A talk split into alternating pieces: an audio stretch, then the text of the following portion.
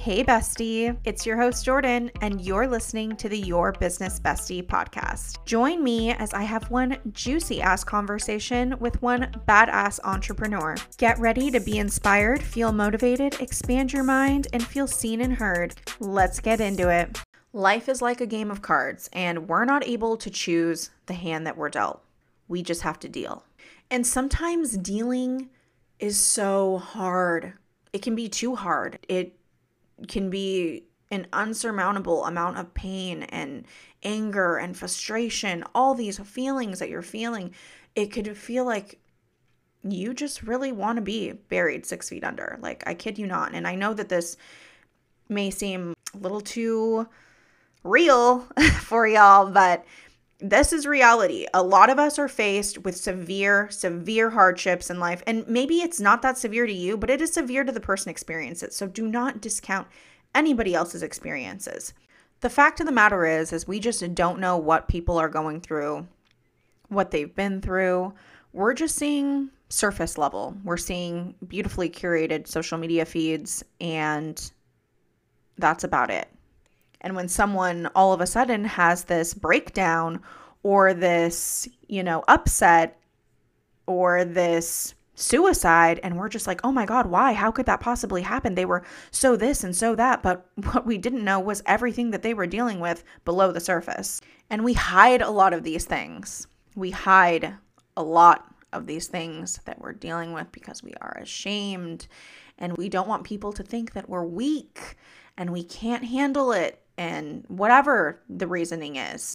Especially as an entrepreneur, I feel like you have to be even more strong seeming as a person. But it's many of us that are silently struggling.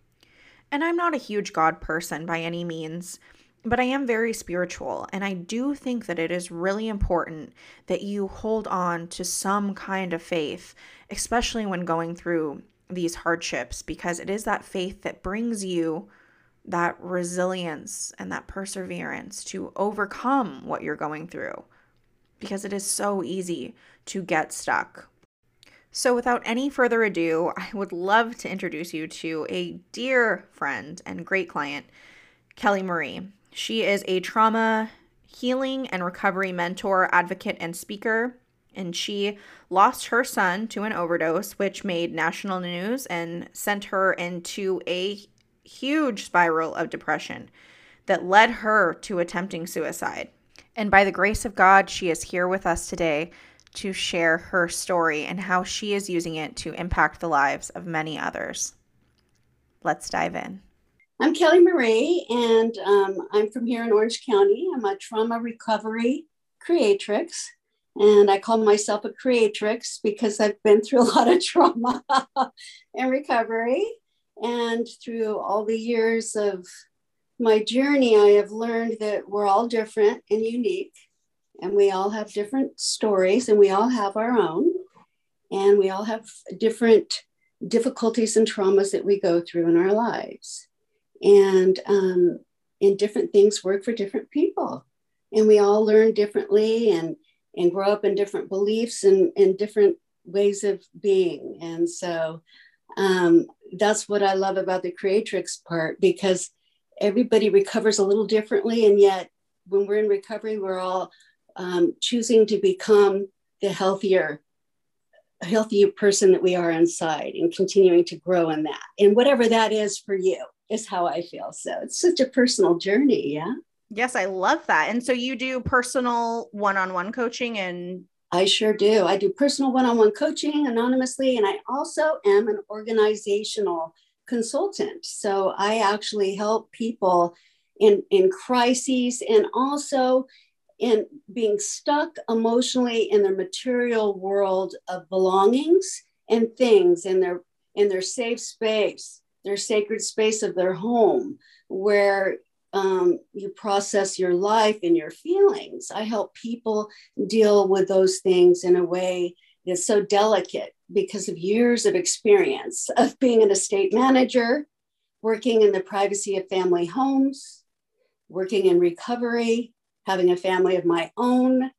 Um, it's just amazing what I've learned through my my actual experience in life and pulling it together today yeah let's talk about that so your yes. life experience um i think this is really important because i feel like a lot of people base their current success or circumstances on their past circumstances and okay. sometimes we get really hung up on what we've been through and it prevents us from moving forward.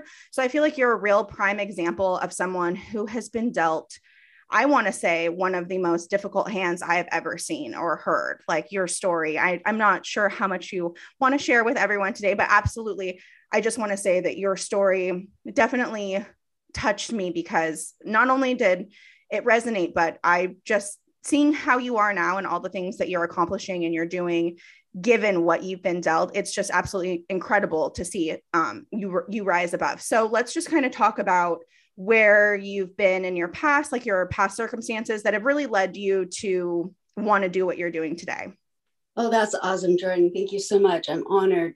Yeah, absolutely. I'm, I'm here to give a message of hope. And this is why, um, you know, I am a recovery person of trauma and I continue to do recovery of my own work, absolutely, and um, self discovery. And so it started very young for me, you know, like right when I shot out of my mother's womb. For some reason, I thought I was supposed to fix everyone and everything. You know, codependency was birthed, if you know, if you'd like to go there with that one.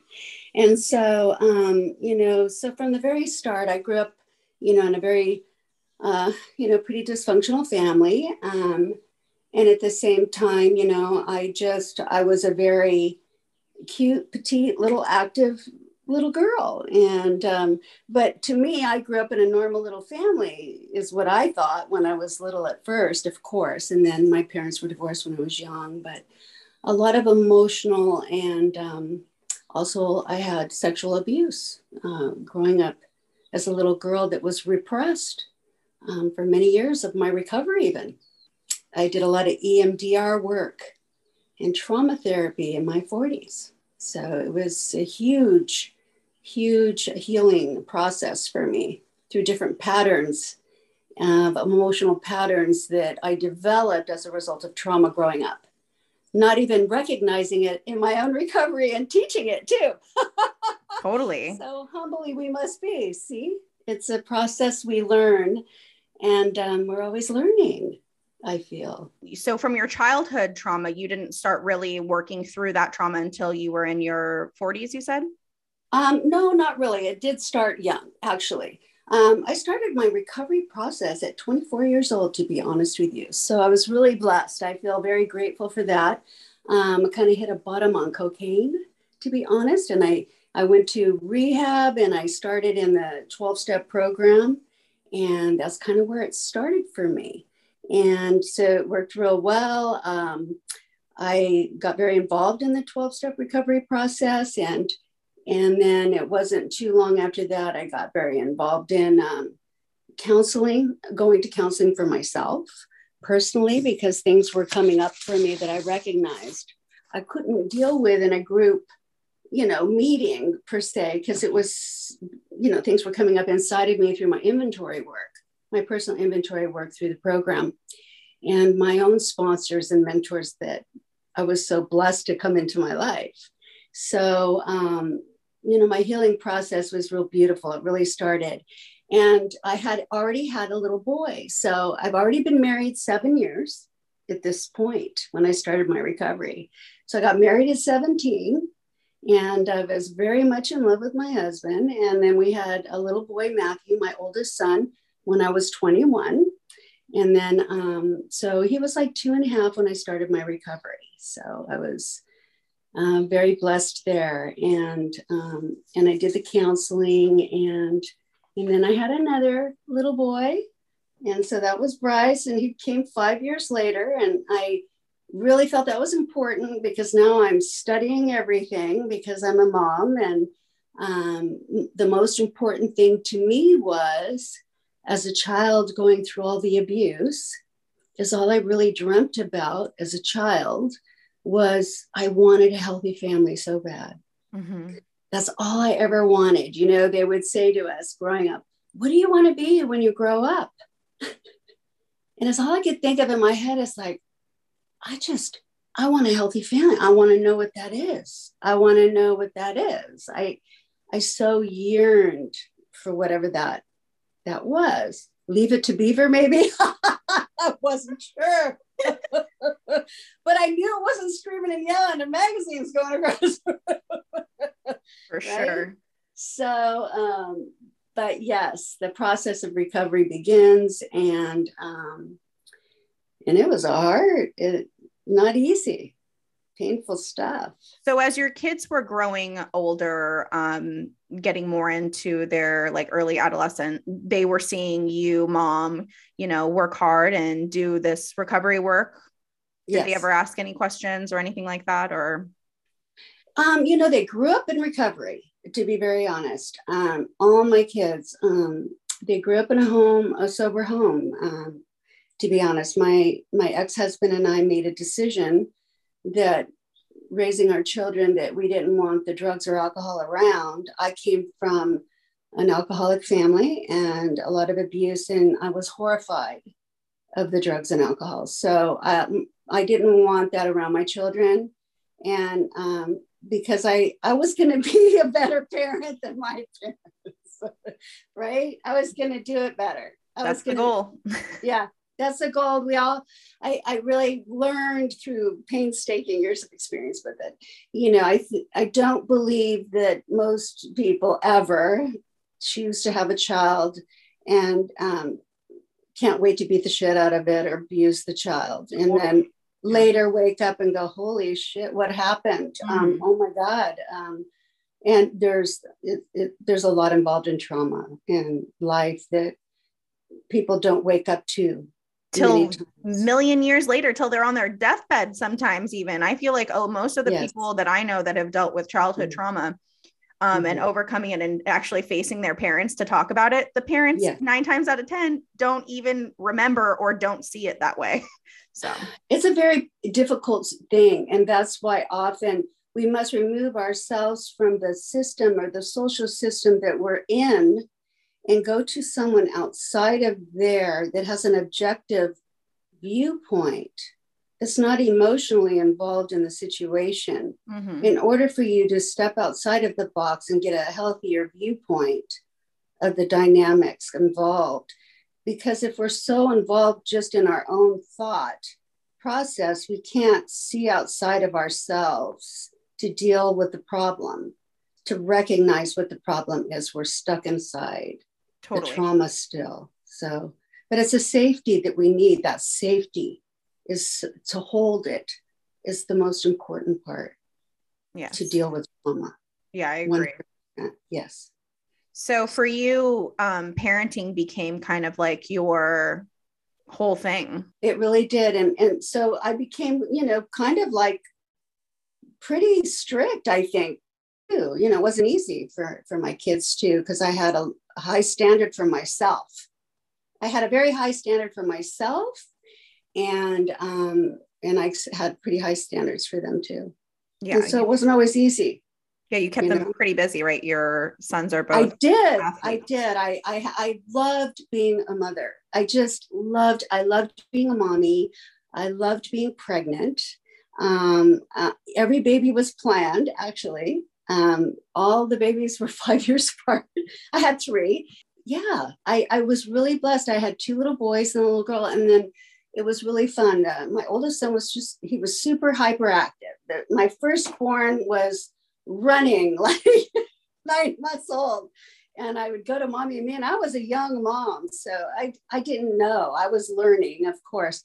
I thought, God, what's wrong with my baby? Everybody's babies are sitting there, but mine's like crawling everywhere and out of control, and everyone's looking at me, and I had such low self esteem. I remember and how insecure I felt as a young mom, and you know, I thought they were all judging me. Oh my God! I mean, I can just remember back all the fear I growing up. I just love to work with young women too because it's just um, it's part of growing up too i think it is it's just part of the unfamiliar in learning yes absolutely it's a process. It's trial and error, and we learn from a lot of our mistakes. And it's a journey. It's definitely a journey. But for me personally, I would say I can honestly tell you that my faith and my resilience is one of the reasons I'm still alive today. And I just turned 60 years old. Jordan on January I know, congratulations. I am so glad you are on this earth, Kelle. Like if you had left this earth, what would I do without I never would have met you. It would have been insane. You were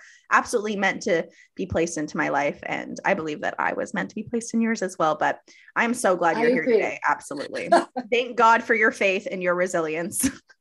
Well, I think you're adorable, Jordan, and I feel the same about you. And this is the thing, sweetie. I feel that we learn from all people. You know, it doesn't matter how young or old you are. I've learned so much from you, and I still learn tons from you. And I love that. You're the boss, the little boss. and so I love your creativity and your ability to see a lot in people that others do not see. It's beautiful. I love that about you. You hone in on people's gifts very well. Thank you. I appreciate yes. that. So yes. let's um, talk a little bit about kind of where I guess I want to say where you your life kind of took a dive um because this is where I feel like a lot of people things happen in their lives and then when they take this plummet they fall down it's so mm-hmm. hard for them to get back up so yeah. let's um, talk a little bit about that and share how you kind of climbed out of that yeah so i was really blessed i I was blessed to, my dreams came true, beautiful family, and my boys became professional motorcycle racers. Um, I raised them, they, that was their dream. Uh, they be very athletic, both of them. And um, so we pursued it and I homeschooled and they, and they raced and we practiced and we worked hard and they were amazing. They were amazing athletes and they were wanted to go professional in the sport and so we honored that and they were good boys. So but you know my oldest son got addicted um, actually to be honest to pain medication through injuries. Um, matthew had several major injuries that took place. And so um, it was a bump it was a difficult road because i was horrified of the drugs and all of that. But his first injury was at 13 and he was in the hospital for a week. And you know that was my beginning of uh, him experiencing an opiate and um, being a mother of an injured athlete and becoming a nurse full time and a mom and a homeschooler and everything all at once. So um, that was the beginning of a very difficult journey. And I'm already in recovery in such a fun, positive way. You know, I've got my children even babysit at meetings, you know, like I, you know, I'm, I'm very involved in uh, leadership too in recovery work as I'm raising my children too. So it's just part of my life. So it was actually part of theirs too. So they were very aware of uh, drugs and alcohol. And, you know, we were a church going kind of family and all that too, actually, back in those times. But, anyways, um, we get, they grow up, they get older, and Matthew becomes a, a problem with the addiction of opiates. And, um, so when Matthew was 24 years old, um, he was overdosing quite often, and um, and then he got went to rehab. This one last time, and uh, his brother just graduated from high school, and we just remodeled our own all, our home. And my daughter Michaela had had just started high school, so like they're all five years apart, like I shared. And so Matthew just turned 24 just got engaged to get married and had been sober all summer long. So I can honestly say it was like the best summer our family had had in a few years because uh, he was sober, the dreams were coming true, he was engaged. Um, my son just graduated Bryce, my daughter was starting high school, the home was remodeled. I mean, hey, things were great. We were just like on, I was on cloud 10. That's what I can tell you. And um, my um, son's fiance had broke her neck when they were s- swimming in the ocean. He had come home from rehab for the weekend. He was still in rehab at Salvation Army. And uh, it was Labor Day weekend or Memorial Day weekend um, in the beginning of the school year. I was uh, clothes shopping with my daughter. I'll never forget it.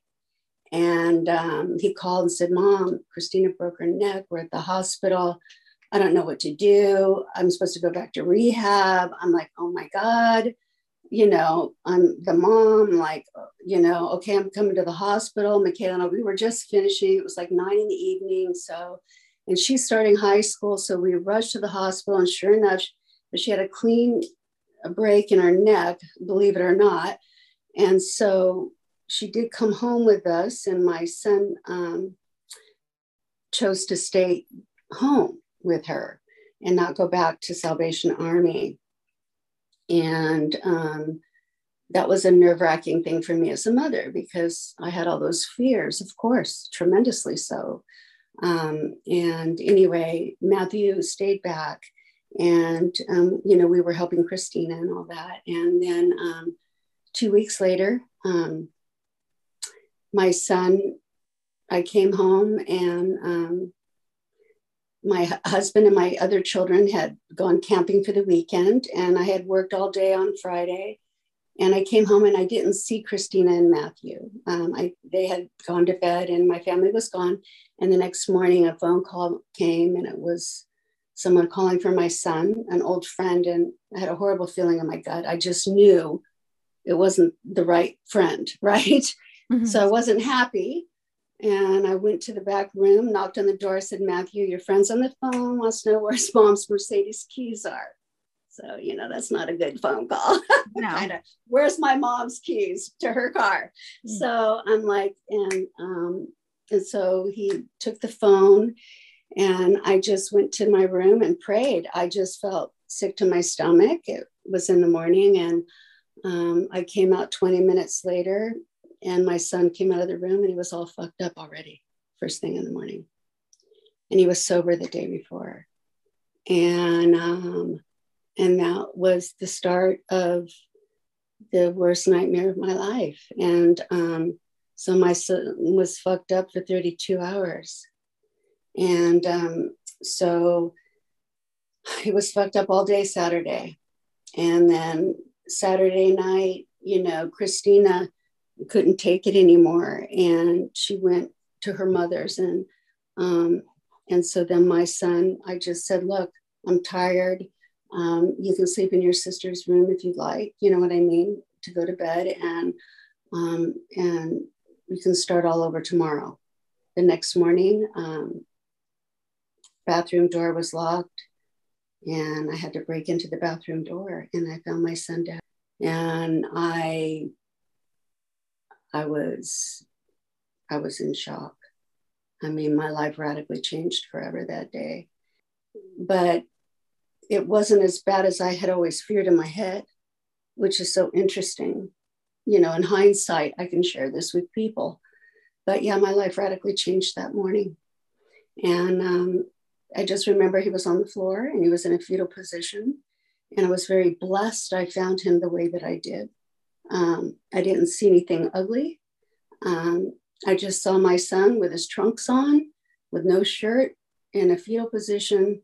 And I tried to push him over and I couldn't. I couldn't understand that. It was, you know, and um, I went down to see if he was breathing on the floor and I could see his last breath on the floor because he had smoked and there was pills on the floor. I could see the pills. And, you know, I knew he had taken pills. That was his drug of choice. Um, but I didn't know he ever saw a doctor. There's so much more to my story. I know. So um, that day was very difficult, and uh, I, you know, called you know 911. They told me to go outside. I was so freaked out. I thought, "What do you mean go outside?" Out, you know, they they knew he was gone when I'm talking to him on the phone. You know, they wanted me to go outside.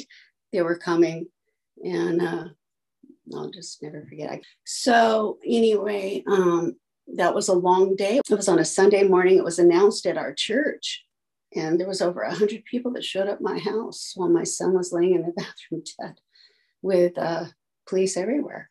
And um, that went on for like four hours. And my husband, my ex-husband, and my children were frantically trying to get home and they had their trailer and the motorcycles. They were trying to drop them out in the desert so they could get home to me and, and their brother. It was really a really tough situation. And everybody loved our family so much. We had a lot of beautiful people in our lives and they were just all there to support. But I just remember how how surreal it was and just but i could not believe how god met me there that day too i have amazing moments that day that i can tell you that are golden nuggets that that i would never trade for anything in the world on the darkest day of my life so um, isn't that interesting absolutely. I never thought I'd ever say anything like that, but you know, let's go 14 years later. Let's I want people to know that 14 years later. And for those of you who are listening that don't know, um, the story that Kelle is talking about made national news. Uh, the woman that was um, responsible for giving your son the pills was Yes. actually uh, someone who was broadcasted all over major networks on on the news, Yes. and she was all over a- the world. even. yeah, a Yes. doctor. So let's talk a little bit about that too. Absolutely. Well, this is huge. So, yes. So, Matthew died in 2007, and we did outreach and all that, you know, those, you know, all, for a few, three years. Like, and then 2010 comes, and the LA Times came to us to inform us there's an investigation going on that we knew nothing about. So, our son's been dead three years. And um, and now there's this investigation going on, and they met us at our kitchen table. It was shocking. And real quick, not to cut you off, but during these three years, you're still going pretty hard through the grieving process. Oh, absolutely. I mean, I'm going to counseling. I have my psychiatrist. Oh, 100%. I'm doing grief groups, grief share. my husband and I did. Yeah, absolutely. Um, I'm involved in um, doing, my son was in a movie called Dope, Death or Prison Eventually, um, with an outreach that was uh, with the world champion skateboarders from the 70s to Christian Hosoi into the 90s. And, and my son grew up with Ryan Sheckler, the famous world champion skater today. I mean, they all grew up together. So it's kind of funny, but he, my son ended up being at the end of that documentary. They used that as a platform, death or prison eventually. That's what dope does. Absolutely. And so Matthew was at the end of the film. We went to his rehab. That's why. Yeah. And so we were doing outreach there. We were speaking at men's rehabs. So we were a little burned out. It's been three years that we were doing outreach, and um, it was really hard, and it was taking a toll on our family.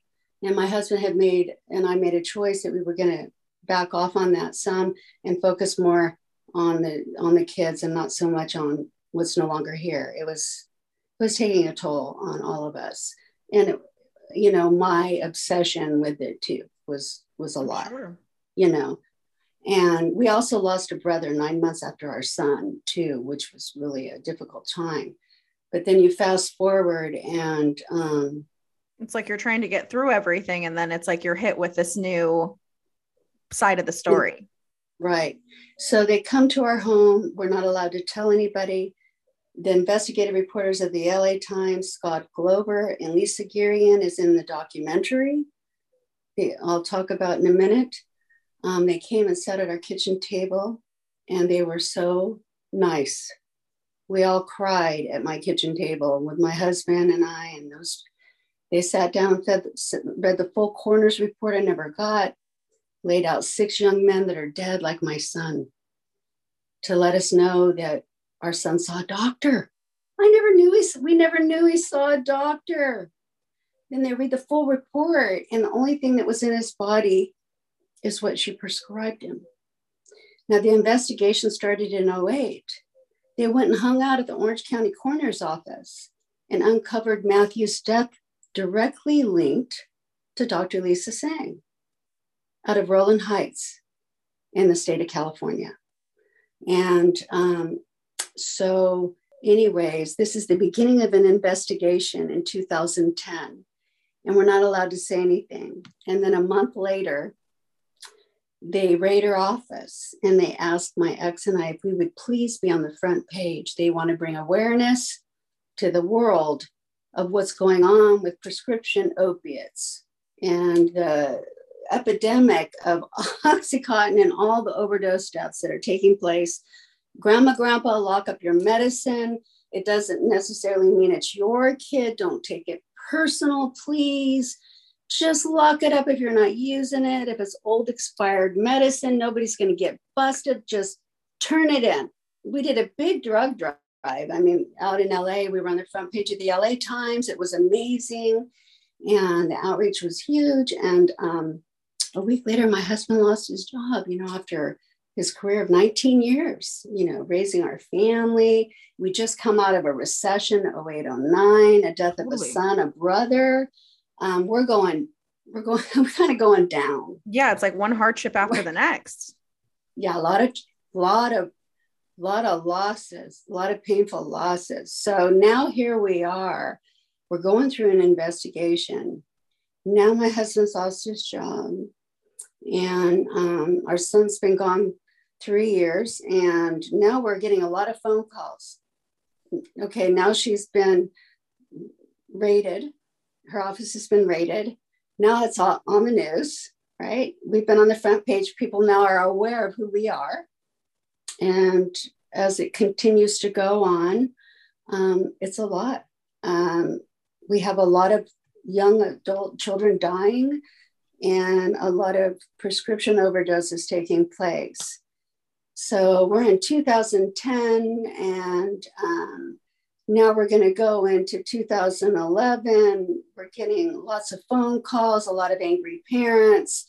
Oh, there's so much going on on the outreach in the fight for this against this doctor and there's still young men dying I mean, young adults i mean not just men but you know it's just it, it, it's so it's so shocking i mean at the end of the whole thing um, and so then you know you know now we're going to lose our home we're coming into and and in 2011 i um, i hit such a such a bottom in my life over some other things too. I, I won't go into that, but it was in December. Um, I uh, attempted to take my own life, and um, I was almost successful. I, I was, it was taking such a toll on me. All the, all the death, all the, all the darkness of the drug and the opiate, the grieving parents, um, in the loss and the trauma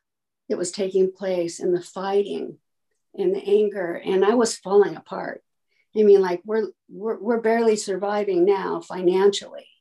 And you know my other two i mean like they lost their mother somewhat. Of course when i lost my son and i wasn't able to stay very strong for them i was you know what i mean it was hard when I when they would cry about their brother, I would try so hard to be there for them. And I hurt so bad for them, then I would get caught up in the crying and then I'd fall, spiral down. Okay. And so it just was a nightmare for them, you know, and that still, you know, it, it, it, it doesn't bother me today because today there's nothing I can do about that then because it's so much innocence in all of it. It's like, as a mother, I, I don't know what to say. And so that's why I do work with people today, is because I can say that, you know, hey, there are areas in our life where it's, we don't know and things can happen. And, and we're still here and we have to figure it out. And I, and I'm still alive. And I, and I was on a breathing machine for three days and so people were praying for me. So they didn't think I was going to make it.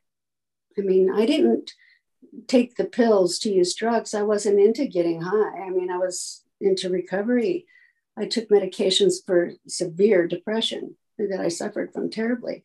And I was also diagnosed bipolar when I was younger with postpartum psychosis. So I struggled with depression terribly. And, um, and I tried to take my life and I survived it. And um, I got shamed pretty bad, to be honest. And it, I didn't know what to do with it. It was so devastating. I was told, you know, look what you did right out of ICU. So I wake up and um, they roll me into the medical unit. I know I'm not going home for a long time because they're going to take me to the psychiatric unit too. I've tried to take my life, but um, I didn't even know what happened when I woke up. So I have bruises everywhere. I've never blacked out in my life. I don't, you know, I, I have um, repressed trauma from my childhood, but I never blacked out like in my adult type life. And so it was shocking. And um, all I know is that the next thing you know, I'm in the medical unit and leadership came into like, like, oh my God, why did you go do that? You blew and this everything. is really quick. Sorry, not to cut you off. That's leadership yeah. from the church because you're still yes. in the church at this point. Yes, you, you know, you're all doing outreach on overdose. Your son overdose. You're helping all these people, and you go and overdose. Honey, what did you do? And I'm right out of ICU, and this is so interesting. This is beautiful. What I'm going to share. So I have a security nurse 24 7 because I'm a danger to myself. Okay. I'm out of ICU. So this black dude, this like six foot tall, sitting at my feet, he's my nurse. He's like 40, a retired vet dude. And he's he's a like a chaplain kind of dude. He's got his Bible with him even. So but he's a nurse. He's sitting there at my feet, and this is all taking place. And after this person leaves, he looks at me and says, You know, you're okay. And I just looked at him.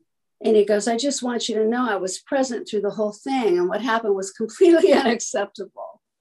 What took place here. And I'm here to support you. And if that was not God, he has the Bible right there. Good. Yeah, because that is not. God. I mean, I think I think he was more horrified than probably I was. I mean, it was like he was very aware what was going on. Yeah but I was like in shock, but it was kind of, this is kind of cute little sign too. This bird kept flying up to the window. And it was this, it was this little bird and it would continually visit me the whole time I was there. Oh my gosh. And I felt like it was God. So this is so funny. So it was horrifying what took place there. And so he reassured me, and I knew that was God. This is my faith. This is my childlike faith that came in came in.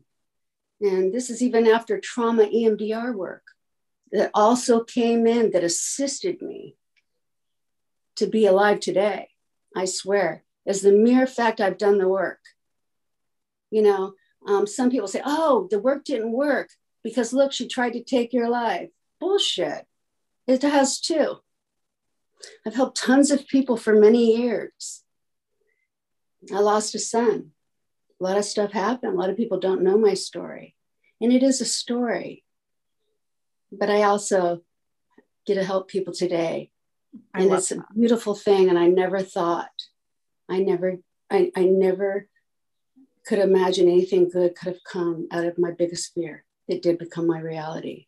My son's death to drugs when I raised him sober you know, I thought that's fucked up. Why is why is that parent all fucked up raising their kid and their son's sober and mine's not? Mm-hmm. You know, I mm-hmm. had to go through all that. I had to go through major forgiveness for the doctor, for myself, and absolutely because it doesn't make sense ultimately. You know? Yeah, because I was the one that was dying inside and then that's another thing i want to touch on too. It's it's interesting that these people from the the church came in to kind of like chastise you in a way. Um, yeah. when in reality it's like we go every day. I mean every day we uh, see people in our lives and um, maybe we handle a situation in a certain way but we don't know what that person's really going through. Like you for example yes. you're doing all this work and you're doing all this outreach and you seem like you know you've really got it all together given the circumstances of everything that's happened. You're still on top of it. You're still doing all the things. And then bam it's like all of a sudden oh my god wait what? She tried to commit suicide? What? And it's like these people don't even realize like what you've been dealing with or going through this mm-hmm. entire time. It's just all they see is you know what's there on the surface. It's not like oh she's probably really going through a depression or she probably is really sad or you know any of those right. things. It's just yeah all those things used to drive me crazy because i used to worry about all those things that everybody used to think. I was so shamed to death and um, all my dreams had come true and it blew up. It's like oh my god i had a god box explosion that would blow your mind it was the most beautiful thing that ever happened to me, to be honest. And totally. I love God. So just so you know, uh, God's not in a box. And that's what I mean by that. So that's the beautiful part. I, you know, that's what I mean by God box explosion. I just feel it's huge. God's huge. It's far bigger than what we, than what I, what I had believed, and it's always expanding for me personally. It's personal. It, it's amazing to see that you still have so much faith and such strong faith given everything that's happened to you. Because I feel like even things that have happened to me in my life, there have been times where I'm like, is there a God? Like, if there's a God, then why would he do this? You know what I mean? Yeah. And so to see someone like you who's not just faced one extreme hardship, but very many and still yeah. have that strong faith, it's it's really incredible to see. I feel very blessed to have that, you know, and um, and that does stem from my childhood. And I do remember though in my process and in the recovery of the biggest bottom of my life after my son's death and the overdose was a wise man had shared with me, you know, hey, maybe kill me on accident. All those prayers you put in those prayer boxes for God, maybe you accidentally put God in the box. Oh my God. I cried for three days. That's so sweet, innocently sweet, because I felt like God's in the box. Oh my God, I need, I didn't mean to. I had no idea put God in the box. It was such a spiritual awareness for myself. It was mind boggling to me. And I was in my late 40s here. Okay. And so, and I'm a very spiritual woman all my life. And so, and it was kind of like, he, he, so he suggested I go outside and uh, sit in nature a little bit and get reacquainted with the little girl in me and the woman today. It was the best advice anyone could have given me, to be honest. And I did some major soul searching, and it's beautiful. And uh, the shame that I felt it came after my overdose, the shame that went through my whole lifetime from my birth. Probably before that, you know, generational resentment. I know, right? It's brewing in the womb. yeah, literally. yeah, we'll teach. We'll we'll, te- we'll be teaching on that in the future.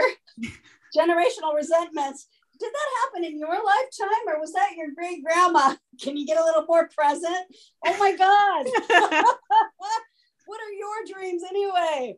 Life is different now. We can do that. Isn't that beautiful? Yeah, I love it. We've come so far so far. We're still learning too. Like some of the recovery work, like Jordan, that we've learned too, is isn't so healthy you know that we have to unlearn some of it's not so healthy and yet and and like even our parents like they said they were going to do better too right? And yet you know this isn't just a blatant thing because you know we have to take responsibility for our lives. Right. It doesn't matter what our parents do. We can't blame anyone for anything really. At the end of the day we have to be responsible for ourselves. So 100%. when we run around and blame, it, it doesn't get us anywhere this way. And I've done the whole thing. I mean, I, you know, and I can still fall there. That's why it's important to me to always stay in recovery. And one of the reasons I do what I do is because it helps me remember what I'm supposed to do. You're working one on one privately mm-hmm. with clients. Yes. And you're really helping them through like a multitude of things. I mean, obviously it's case by case. Yes but well it's really getting down to the core of what it is that they need to deal with and I, i'm able to get there really quickly with people because i've worked with so many people for many years in many diverse situations different mm-hmm. religions different beliefs different circumstances so it's and then having my own major trauma work losses and now at this age being just simply myself grieving the empty nest, learning to just be myself now, having to reinvent myself. And now I get to be myself. I have a wealth of, of experience and I'm always learning and growing. But today it's beautiful that I, I get to simply share some things. Some things that I share work for people, some doesn't, but it's okay.